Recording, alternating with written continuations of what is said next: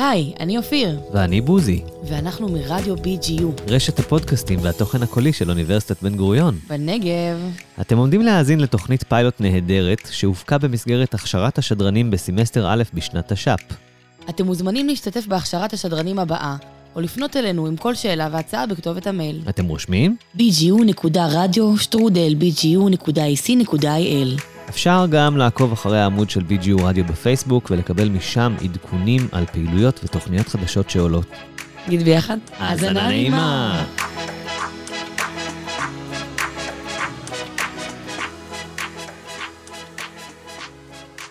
שלום לכל המאזינים ששוקלים לימודי תואר ראשון בתקשורת באוניברסיטת בן גוריון. שמי עידו, ואיתי כאן באולפן הלל, שלום הלל. שלום. ועמית, שלום עמית. אהלן. ואנחנו מרדיו BGU עם התוכנית מבוא לאוניברסיטה.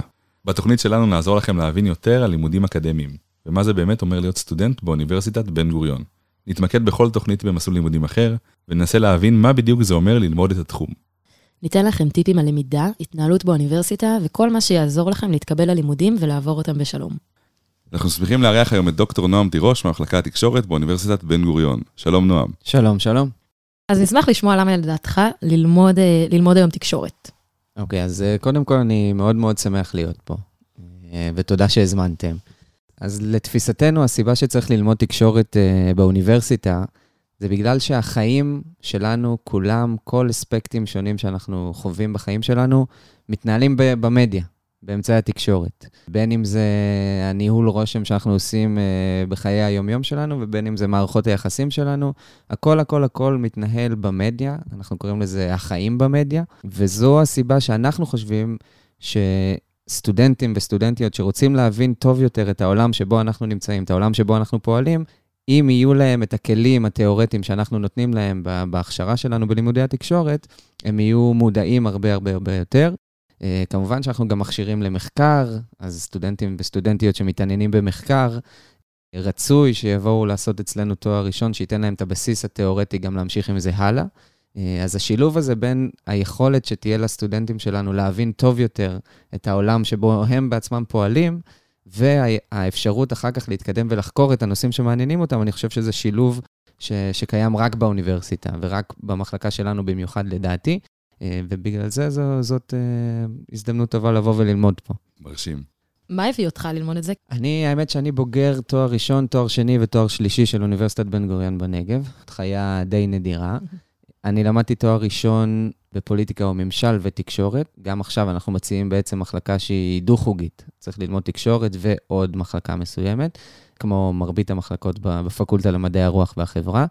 אה, אז אני למדתי פוליטיקה או ממשל ותקשורת, מתוך איזשהו עניין אה, סקרנות טבעית כזאת למה שקורה בתקשורת. את התואר השני שלי עשיתי בפוליטיקה או ממשל, ובדוקטורט בעצם עברתי ללימודי תקשורת, כי בעצם הבנתי שהדרך שלי להבין את המציאות שאני חוקר, שזה סוגיות של זיכרון קולקטיבי והאופן שבו קבוצות שונות זוכרות בצורה שונה אירועים שונים כדי לעצב זהות וכולי, אז אני צריך להבין טוב יותר תהליכים תקשורתיים ותהליכים של תיווך של זיכרון. זה, זה הוביל אותי למסלול שאני עשיתי.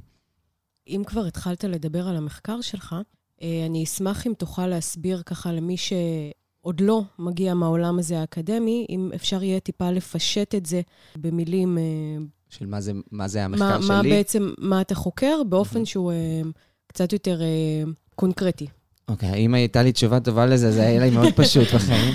Uh, לא, אני, אני, הנושא שאני מתעסק בו ביום-יום שלי זה סוגיות של זיכרון והאופן שבו אנחנו זוכרים ברמה הקולקטיבית. לא איך כל אחד מאיתנו זוכר ותהליכים קוגניטיביים, תהליכים במוח, אלא שאלות של איך אנשים שונים זוכרים ואיך החברה זוכרת אירועים שונים מהעבר. ולדוגמה, אחד הנושאים שמעניינים אותי מאוד בימים האחרונים ובזמן האחרון, זה כל הסיפור סביב הסטורי של אווה. Mm. כי יש לנו פה איזשהו יומן של נערה שנרצחה באושוויץ, שעובר עיבוד מחדש לאיזשהו סטורי באינסטגרם, והתהליך הזה של מעבר הזיכרון מהאופן שבו סיפרו את הסיפור של אווה, והיא שמספרת את הסיפור שלה בעצמה באמצעות כתיבת היומן, לסיפור בסטורי באינסטגרם, זה למשל תהליך שמאוד מאוד מעניין אותי, האופן שבו אמצעים דיגיטליים חדשים מאפשרים לנו לספר סיפורים על העבר בצורה אחרת, ומה קורה שם בתהליך הזה.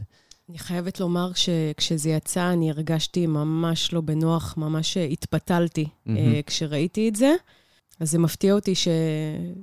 שמישהו בכלל אה, העלה על דעתו לעשות... אה, אז תראי, זה... הרבה מאוד אנשים התפתלו כשהם ראו כל מיני דברים בעבר, שהיום בעינינו נראים מאוד מאוד לגיטימיים. למשל, רשימת שינדלר. סביב הפרסום וההפצה של רשימת שינדלר היו סערות מאוד מאוד גדולות, ואנשים אמרו, מה פתאום שהשואה תעבור אה, הולי, הוליוודיזציה כזאת? אז אותו דבר אמרו היום על הסטורי של אווה, מה פתאום שנדבר על השואה באינסטגרם? בעיניי, יש פה מדיום והמדיום הוא לא טוב או לא רע. השאלה מה עושים איתו. הסטורי של אווה, לדעתי לפחות, עמד במטרות שהוא הגדיר לעצמו. השאלה איזה סיפור סופר, למה סיפרו את הסיפור בצורה שהם סיפרו, זה שאלות אחרות, אבל זה לא נובע מכך שזה סיפור שסופר באינסטגרם. אז uh, אני, אני לא חושש מזה שזה... מה זה, מה פתאום שנדבר על השואה באינסטגרם? איזה דור נרקסיסטי בעצם מתעסק כל היום בעצמו עם הסלפי וכולי. אני לא שם. בעיניי צריך להבין מה אנחנו רואים פה ועל מי זה עובד ולמה זה עובד, ואם זה נעשה טוב או לא טוב, זה, זה שאלות אחרות. Uh, הסיפור של האינסטגרם פה הוא, הוא דווקא מוסיף בעיניי, הוסיף לזה איזשהו ערך. אבל, אבל זה דיון, uh, אבל זה בדיוק סוגי הדיונים שאני מנהל גם במחקר שלי. Mm-hmm. למשל, לקחת קבוצות מיקוד uh, עם בני נוער שצפו בסטורי של אווה ולהבין מהם מה הם חושבים. לא להגיד להם, האם אתם חושבים, מה ראיתם ש, שלא הייתם רואים במדיום אחר. לא, לנסות להבין מהם מה בדיוק החוויה הזאת שהם חווים כשהם צופים בסטורי של אווה, אל מול רשימת שינדלר, לצורך העניין. ולהבין מה במדיה החדשים האלו, שאגב, אני פותח פה סוגריים, זה mm-hmm. נשמע מוזר, מדיה זה רבים של מדיום. ולכן כשאומרים אוקיי. אוקיי. בעברית המדיה החברתית, זה לא נכון. המדיה החברתיים. אבל וואו, זה כזה, וואלה. כן. פינת הלשון כן, של ממש. פינת הלשון. ככה אנחנו אוהבים קצת uh, להתנשא על הסטודנטים uh, שמגיעים ולא יודעים, לא, אתם צריכים לדבר בר, ברבים, uh, אבל, אבל בגדול, להבין מה באינסטגרם הופך את החוויה של הסטורי של אווה לחוויה חשובה, שונה, משמעותית, מחוויות צפייה אחרות במדיומים אחרים. זה בעצם חלק מהמהות של תואר ראשון, לרכוש גם את כל הז'רגון המקצועי ואת כל המונחים ש... אה, לך לנהל שיח שוטף אה, בתחום. בהחלט. אנחנו, mm-hmm. אנחנו מעניקים לסטודנטים שלנו את האפשרות גם להיכנס לאיזושהי שפה ולדבר את השפה המקצועית ש, שהיא חשובה כדי להמשיך הלאה. אנחנו מציעים גם כמובן קורסים לגבי מתודולוגיה ושיטות מחקר, שיאפשרו לסטודנטים לערוך מחקר אקדמי שעומד בסטנדרטים מקצועיים, אה, ו- וזאת המטרה שלנו, שזה בעצם לב ההבדל בין העשייה שלנו לעשייה במכללות, למשל. המכללות יכולות לקחת אותך לכיוון מאוד מאוד מעשי, אבל לא יכשירו אותך או אותך כחוקרת למחקר עתידי בתחום. אנחנו חושבים שאנחנו מצליחים להציע איזשהו שילוב, שהוא גם תיאורטי מאוד, והוא גם נותן כלים תיאורטיים לחשוב על המציאות שאנחנו נמצאים בה, וזה גם בכמה כלים מעשיים והתנסויות מעשיות, במידה שאנחנו יכולים לעשות אותם בצורה טובה. מעולה, okay, אוקיי, מעולה. כן. מה לומדים תכלס בתואר ראשון? אז בעצם התואר הראשון מחולק אצלנו לשלוש שנים, כאשר כל שנה מורכבת ממספר קורסים שהם, שהם קורסי חובה, ומספר קורסים שהם קורסי בחירה. ובקורסי החובה אנחנו בעצם נותנים את התשתית התיאורטית שלדעתנו כל סטודנטית וסטודנט בתקשורת צריכים לדעת וצריכים לצאת החוצה כשהם מסיימים עם התואר הראשון. וקורסי הבחירה בעצם זה, זה כל קורסי ההשערה שאנחנו כמרצים וכמחלקה יכולים להציע לסטודנטים ולסטודנטיות. יש לנו כל מיני פרויקטים מיוחדים, כמו שיתופי פעולה עם, עם רדיו דרום, למשל. סטודנטים אצלנו הולכים לפרקטיקום בעצם ברדיו דרום, ורוכשים שם כל מיני כלים מקצועיים וממש התנסות בתעשייה. יש לנו קורסים ש, שלוקחים את הסטודנטים לכל מיני... אה, מקומות עם חדשנויות בתקשורת, מפתחים של אפליקציות וכולי, כדי שיבינו איך באמת נראית התקשורת החדשה מהמבט של מי שמייצר אותה. ובשנה השלישית הסטודנטים לוקחים סמינרים, שזה בעצם הרגע שבו אתה כסטודנט צריך לבוא ולהראות מה אתה יודע, לעשות מחקר עצמאי. זה בשנה השלישית. אז, אז השילוב הזה בין תיאוריה, ניסיון מעשי ו- וקורסים מיוחדים, סטודנטים שלנו נוסעים כקורס לכנס העיתונות באילת. הם שוהים מספר ימים באילת, מראיינים את אנשי התקשורת ונשות התקשורת שנמצאים בכנס, ובעצם זה, זה איזשהו קורס שמתנהל אצלנו במחלקה. יש לנו פרקטיקום עם כל מיני ארגונים שונים של תקשורת ב, ב, בנגב בעיקר, וגם בכל הארץ. זה החיים המחלקתיים שלנו. איפה שתמיר סטיינמן הולך, אני באה אחריו. לא לבד. כן, זה מצחיק, כי כאילו תמיר כבר המון המון שנים ב- מסקר את הדרום בערוץ 2, ועכשיו בערוצים, לא יודע אם הוא ברשת או בקשת, אני כבר לא זוכר. אחד קשת. גדולים, כן. כן, והוא הוא צריך מלחמות כדי שיגלו אותו. אז אנחנו אומרים, לכו לתמיר סטיינמן גם בלי שתהיה מלחמה. מה מאפיין את הסטודנטים במחלקה? כאילו, מי לדעתך מתאים לבוא ללמוד שם, או מה זה אומר להיות סטודנט שם? טוב, הס- הסטודנטים שלנו, אנחנו בעצם מקבלים אלינו, א', אנחנו המחלקה הכי צעירה אה, ללימודי תקשורת, ואנחנו מציעים תואר ראשון דו-חוגי רק ממש מהשנים האחרונות. אה, זאת אומרת, זה עניין של שלוש, ארבע שנים שאנחנו מציעים ממש תואר ראשון, עד עכשיו זאת הייתה חטיבה. אה, אז אנחנו מקבלים אלינו סטודנטים וסטודנטיות, א', שהם כמובן סקרנים ומתעניינים בתחום הזה, הם יכולים לשלב את התחום של תקשורת ביחד עם, עם כמעט כל, עם כל המחלקות האחרות בפקולטה למדעי הרוח והחברה.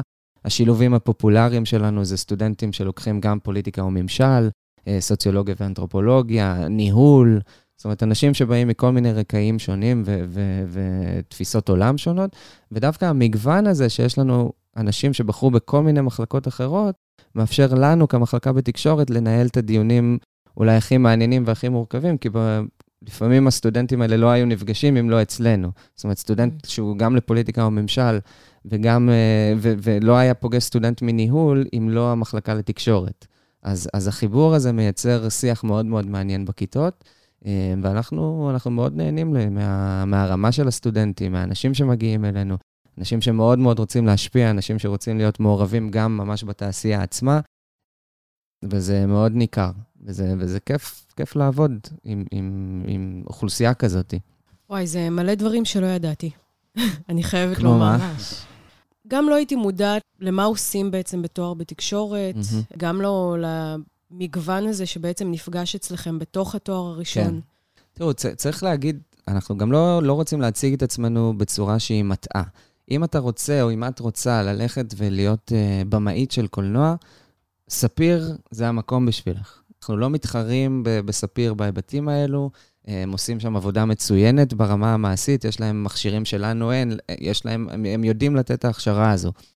אז, אז מהבחינה הזאת אנחנו לא מציעים תואר שהוא תואר פרקטי. השאלה, אתה לא תהיה עיתונאי אחרי שתסיים את התואר הראשון במחלקה לתקשורת באוניברסיטת בן גוריון. יכול להיות שאתה תהיה עיתונאי גם בלי ללמוד בכלל תקשורת. אתה כן תהיה עיתונאי או עיתונאית יותר טובה אם תלמדי אצלנו את התואר הראשון. בזה אנחנו מתחייבים באחריות. כי יהיה לך איזשהו אה, רוחב יריעה שהוא גדול הרבה יותר ממישהו שלומד קורס בכתיבה עיתונאית.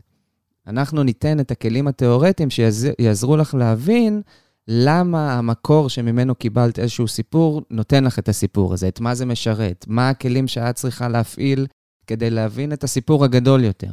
אז זאת אומרת, מהבחינה הזאת אנחנו, אנחנו מאוד מאוד מאמינים במוצר, ואני שם גרשיים על המילה מוצר, כי אני לא אוהב את ההפיכה של תואר לאיזשהו מוצר, מוצר צריכה. אבל אנחנו נותנים איזשהו מוצר מהבחינה הזאת, שהוא הרבה הרבה יותר איכותי והרבה יותר מקיף מאשר המוצרים הייעודיים. אתה בוא, בוא אלינו, תלמד יחסי ציבור, תלמד שיווק. אז אנחנו אולי ניתן לכם איזשהו קורס מבוא קורס בחירה ביחסי ציבור ושיווק, שלא יעזור לכם לעבוד בתחום הזה במישרין. אבל אתם תצאו עם כלים הרבה הרבה יותר רחבים ממישהו שהיה לוקח קורס מקצועי בדוברות ויחסי ציבור. בזה, ובזה אנחנו מאוד מאוד גאים. וכמובן שהתפקיד העיקרי שלנו הוא להכשיר חוקרים וחוקרות עתידיים. זה, מבחינתנו, זאת זכות הקיום שלנו. אז, אז מי שמתעניינת, מי שמתעניין בלהבין ולעשות מחקרים בעצמו, כמובן שהמסלול שאנחנו מציעים לו, זה המסלול שהוא צריך לקחת. ו- ו- ומהבחינה הזאת אנחנו, אנחנו מאוד מאוד גאים ב- במסלול הזה. היית חושב כשנכנסת לתחום שתמשיך באקדמיה, בעולם המחקר? אה, שאלה טובה. אני לא, לא הייתי סטודנט ממש ממש טוב בשנה א' של הלימודים, עד שהבנתי איפה אני ו- וכולי. אה, תסמונת מוכרת. תסמונת כן. מוכרת, כן, ובגלל זה אני חושב שאני גם יודע לעזור לסטודנטים וסטודנטיות שנמצאים במצב הזה. אני לא, לא בטוח שהבנתי שאני הולך להיות חוקר או להישאר באקדמיה, אני פשוט uh, הבנתי שכל דבר אחר שאני עושה, אני נהנה פחות. אז uh, פשוט נשארתי, ואיכשהו איכשהו זה הצליח. אם כבר דיברנו על על מה שקורה אחרי, על התוצר הסופי, אני אשמח אם תוכל לספר לנו מה הבוגרים, ש- איפה משתלבים הבוגרים של המחלקה, איפה ניתן למצוא אותם. אוקיי, אז, אז בוגרים ובוגרות של המחלקה שלנו נמצאים באמת, חלקם הגדול וחלקם בשטח, בין אם כתחקירנים בתוכניות אקטואליה, בין אם כדוברים, בין אם כאנשים שמתעסקים ביחסי ציבור, עוזרים פרלמנטריים. יש לנו שדרני רדיו פועלים, יש לנו שדרני טלוויזיה שהם בוגרים, של, בוגרים ובוגרות של המחלקה. ויש לנו אנשים שנשארים באקדמיה במסלולים לתארים שניים ושלישיים בכל מיני מקומות וגם אצלנו.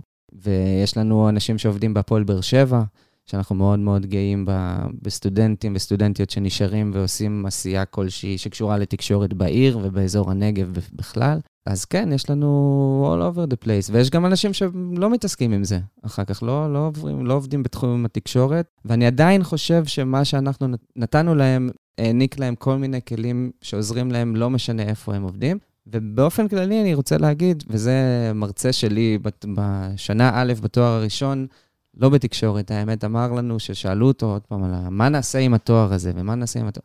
יש לכם את הפריבילגיה לחשוב על השאלה הזאת עוד שלוש שנים. בואו תהנו מהתואר, תהיו טובים במה שאתם עושים, ואתם תמצאו את עצמכם אחרי התואר בלי שום ספק. תארים שהם לא תארים מקצועיים, הם לא תעודת ביטוח, הם כלים. ואנחנו כאנשים, כ- כסטודנטים, צריכים לדעת מה לעשות עם הכלים האלו. ואנחנו מקווים שאנחנו מכשירים את הסטודנטים שלנו במחלקה לתקשורת בצורה שתעזור להם לעשות שימוש בפועל באותם כלים. אבל בסופו של דבר, יש לכם פה הזדמנות ללמוד וליהנות שלוש שנים מאיזשהו תהליך אינטלקטואלי, ש- שלאף אחד אחר בארץ אין את ההזדמנות הזו. זאת אומרת, ת, ת, תהנו מזה. זה לא איזה מרוץ. בואו, בואו נשאב מזה איזושהי הנאה מעצם היותנו אנשים שלומדים ויושבים וחושבים על דברים. זה אחלה. איפה אנחנו נתקלים בדברים שהם פחות טובים, כמו שהם נשמעים? מה, מה זאת אומרת? כאילו, תן לי דוגמה. איפה נגיד הסטודנטים אה, נופלים בין הכיסאות? זאת אומרת, איפה קשה להם? א', אני חושב שקושי במהלך התואר זה דווקא סימן, זה לפחות, זה לא דבר שלילי במובן מסוים. כי, כי תארים שהם הופכים להיות בית חרושת כזה, ובוא רק תבוא אצלנו ותשב בכיתה ותקבל ציון טוב, ובסופו של דבר הכל יהיה בסדר, זה לא מסר נכון בעיניי. אנחנו דורשים מהסטודנטים שלנו אה, מצוינות, אנחנו דורשים מהם אה, עבודה קשה במהלך התואר, ו- ו- ומרבית הסטודנטים באמת עומדים בזה. יש כל מיני קשיים בירוקרטיים, כל מיני התנגשויות בין uh, שיעורים שצריך להירשם אם אתה לוקח בעצם מחלקה דו-חוגית, אבל אנחנו כמחלקה, uh, ו- והאנשים ש- ש- ורכזת המחלקה שלנו, בעצם אנחנו יודעים לפתור את כל הבעיות האלו.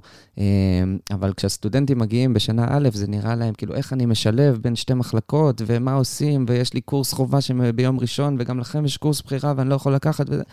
כולם מסיימים את התואר בשלוש שנים, עוד לא היה סטודנט אחד שלא הצליח לסיים בשלוש שנים בגלל התנגשויות. זה לא קורה. אז, אז כל הבעיות הבירוקרטיות, שלפעמים נתקלים בהן, בגלל שאנחנו, האוניברסיטה זה מוסד אה, בירוקרטי גדול, אז, אז נתקלים בכל מיני בעיות כאלה, ולכל הבעיות יש פתרון. זה המסר שאני רוצה להעביר. אז, אז לא לפחד מהבירוקרטיה של האוניברסיטה, דווקא לבוא אלינו עם שאלות, ואנחנו אנחנו שם כדי לפתור את כל. את כל הבעיות שיכולות לעלות.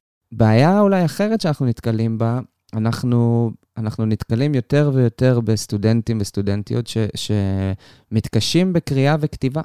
לא, ו- וזה סטודנטים מצוינים, זה לא. סטודנטים חלשים. סטודנטים שמתקשים מאוד להביע את עצמם בכתב, מכיוון שהם לא עבדו על הנושא הזה כמעט אף פעם, או לא מספיק במערכת החינוך הישראלית, ואז הם מגיעים אלינו ואנחנו דורשים דרישות שהן לא קלות, אנחנו דורשים מאנשים לכתוב, אנחנו דורשים מאנשים לקרוא לא מעט חומר, באנגלית כמובן, ופה יש איזשהו מין הפתעה כזאת. אז מצד אחד אני בא ואומר, אנחנו קוראים למצוינים מבין המצוינים להגיע אלינו, זה א', ודבר שני, אני אומר, אל תיבהלו אם אתם חווים את הקושי הזה בשנה הראשונה, כי אנחנו פה גם כדי לעזור בנושא הזה. אנחנו מציעים, יש קורס חובה באוריינות אקדמית. אוריינות אקדמית זה בעצם הדרך לקרוא מאמר, הדרך להביע את עצמך כמו שצריך, הדרך להבין שמה שאתה קורא רלוונטי בשבילך. אז, אז אנחנו נותנים את הכלים כדי להצליח בתהליך הזה, אבל כן יש איזשהו, איזשהו פער, לפחות אצל חלק הסטודנטים, בין היכולת שאנשים מגיעים איתה מהבית, ובין מה שאנחנו מצפים בתקופה לפחות הראשונה, אבל אנחנו עושים הכל כדי לגשר על הפער הזה ולאפשר לכולם להצליח בעצם. אז נועם, בתור בוגר של האוניברסיטה לאחר כמה תארים, מה אתה יכול להגיד לנו על באר שבע, על האוניברסיטה? מה, מה משך אותך להישאר פה? אתה, אתה נוגע בנקודה שהיא, שהיא לא רגישה, זו נקודה שחשובה לי ב, ביום-יום שלי. א', אני תושב באר שבע. אה, הגענו לבאר שבע, אני ובת הזוג שלי, שהיא היום, שהיא היום אשתי, ואנחנו חיים בבאר שבע עדיין, והגענו לבאר שבע בשביל הלימודים ונשארנו. אני חושב שמצאנו פה, בעיר באר שבע מצאנו בית ומצאנו פה קהילה שכיף לנו לגור פה. הייתי מאוד מאוד רוצה לראות כמה שיותר סטודנטים וסטודנטיות שנשארים בעיר גם אחרי הלימודים, אה, ואני מקווה שזה תהליך שהולך ו- ומתגבר, לפחות בתחושה שלי זה משהו שמתגבר. האוניברסיטה נתנה לי, אני חושב, את האפשרות לעשות את מה שאני אוהב באמת, בין אם זה ברמה האקדמית ובין אם זה ברמת המעורבות הפוליטית והחברתית, ו- וה- ובמידה רבה זה גם מה שהשאיר אותי פה. אני חושב שיש עוד הרבה הרבה דברים שאנחנו יכולים, אנחנו כ- כאוניברסיטה יכולים לעשות כדי להיות באמת חלק אינטגרלי מהעיר באר שבע, ולא איזשהו פיל לבן באמצע העיר, אה, שהוא לא ממש קשור ל- לעיר עצמה. אז, אז מהבחינה הזאת אני חושב ש, שיש עוד הרבה מה לעשות. אנחנו כמחלקה, כמחלקה לתקשורת, אנחנו מנסים לקדם את זה ביכולות שלנו, אם זה השיתוף עם רדיו דרום. בעיניי, רדיו דרום זה גוף התקשורת הכי חשוב ומרכזי שיש בדרום. אחוזי uh, האזנה מאוד מאוד גבוהים, כלי ש, שמעצב סדר יום מקומי, ואם אנחנו יכולים להיות באיזשה, באיזשהו קשר עם רדיו דרום ולהשפיע גם על השיח שקורה ברמה המקומית, המקומית, זה מאוד מאוד חשוב לנו. אבל אני חושב שהאוניברסיטה צריכה לעשות יותר ב... לנסות להשאיר פה יותר סטודנטים, ובאמת להיות מעורבים בעיר, ו- ומהבחינה הזאת, זה, זה, אחת מה, זה אחד מהדברים ש- שמניעים אותי לבוא ולעשות פה דברים בקמפוס. מעניין אותי באמת אם הרגיש לך לאורך השנים שללמוד פה תקשורת, שזה דבר שהוא כל כך קשור. למרכז ולא לפריפריה, mm-hmm. הוא כאילו, יש, יש לו חשיבות להיות בצנטרום. האם הרגשת שזה מעכב אותך להיות פה? לא, לא הרגשתי שזה מעכב אותי. האמת שבמהלך התואר הראשון שלי הייתי גם uh, כתב ספורט ב, בידיעות תל אביב, ואחר כך עברתי להיות עורך ספורט בוואלה ובנאנה. וואלה. וואלה, כן. אה, אז, אז תמיד שילבתי את התואר הראשון עם עבודה, אחר כך גם הייתי, הייתי דובר והתעסקתי בדוברות, אז, אז זאת אומרת, תמיד הייתה לי איזוש, איזשהו קשר לתחום ש, שלמדתי אותו, וכמו שאמרתי, הרגשתי שאני מגיע לתחומים האלה עם תפיסת עולם קצת אחרת, בדיוק בגלל הלימודים, אז אני לא חושב שזה עיכב אותי, אמנם שהייתי...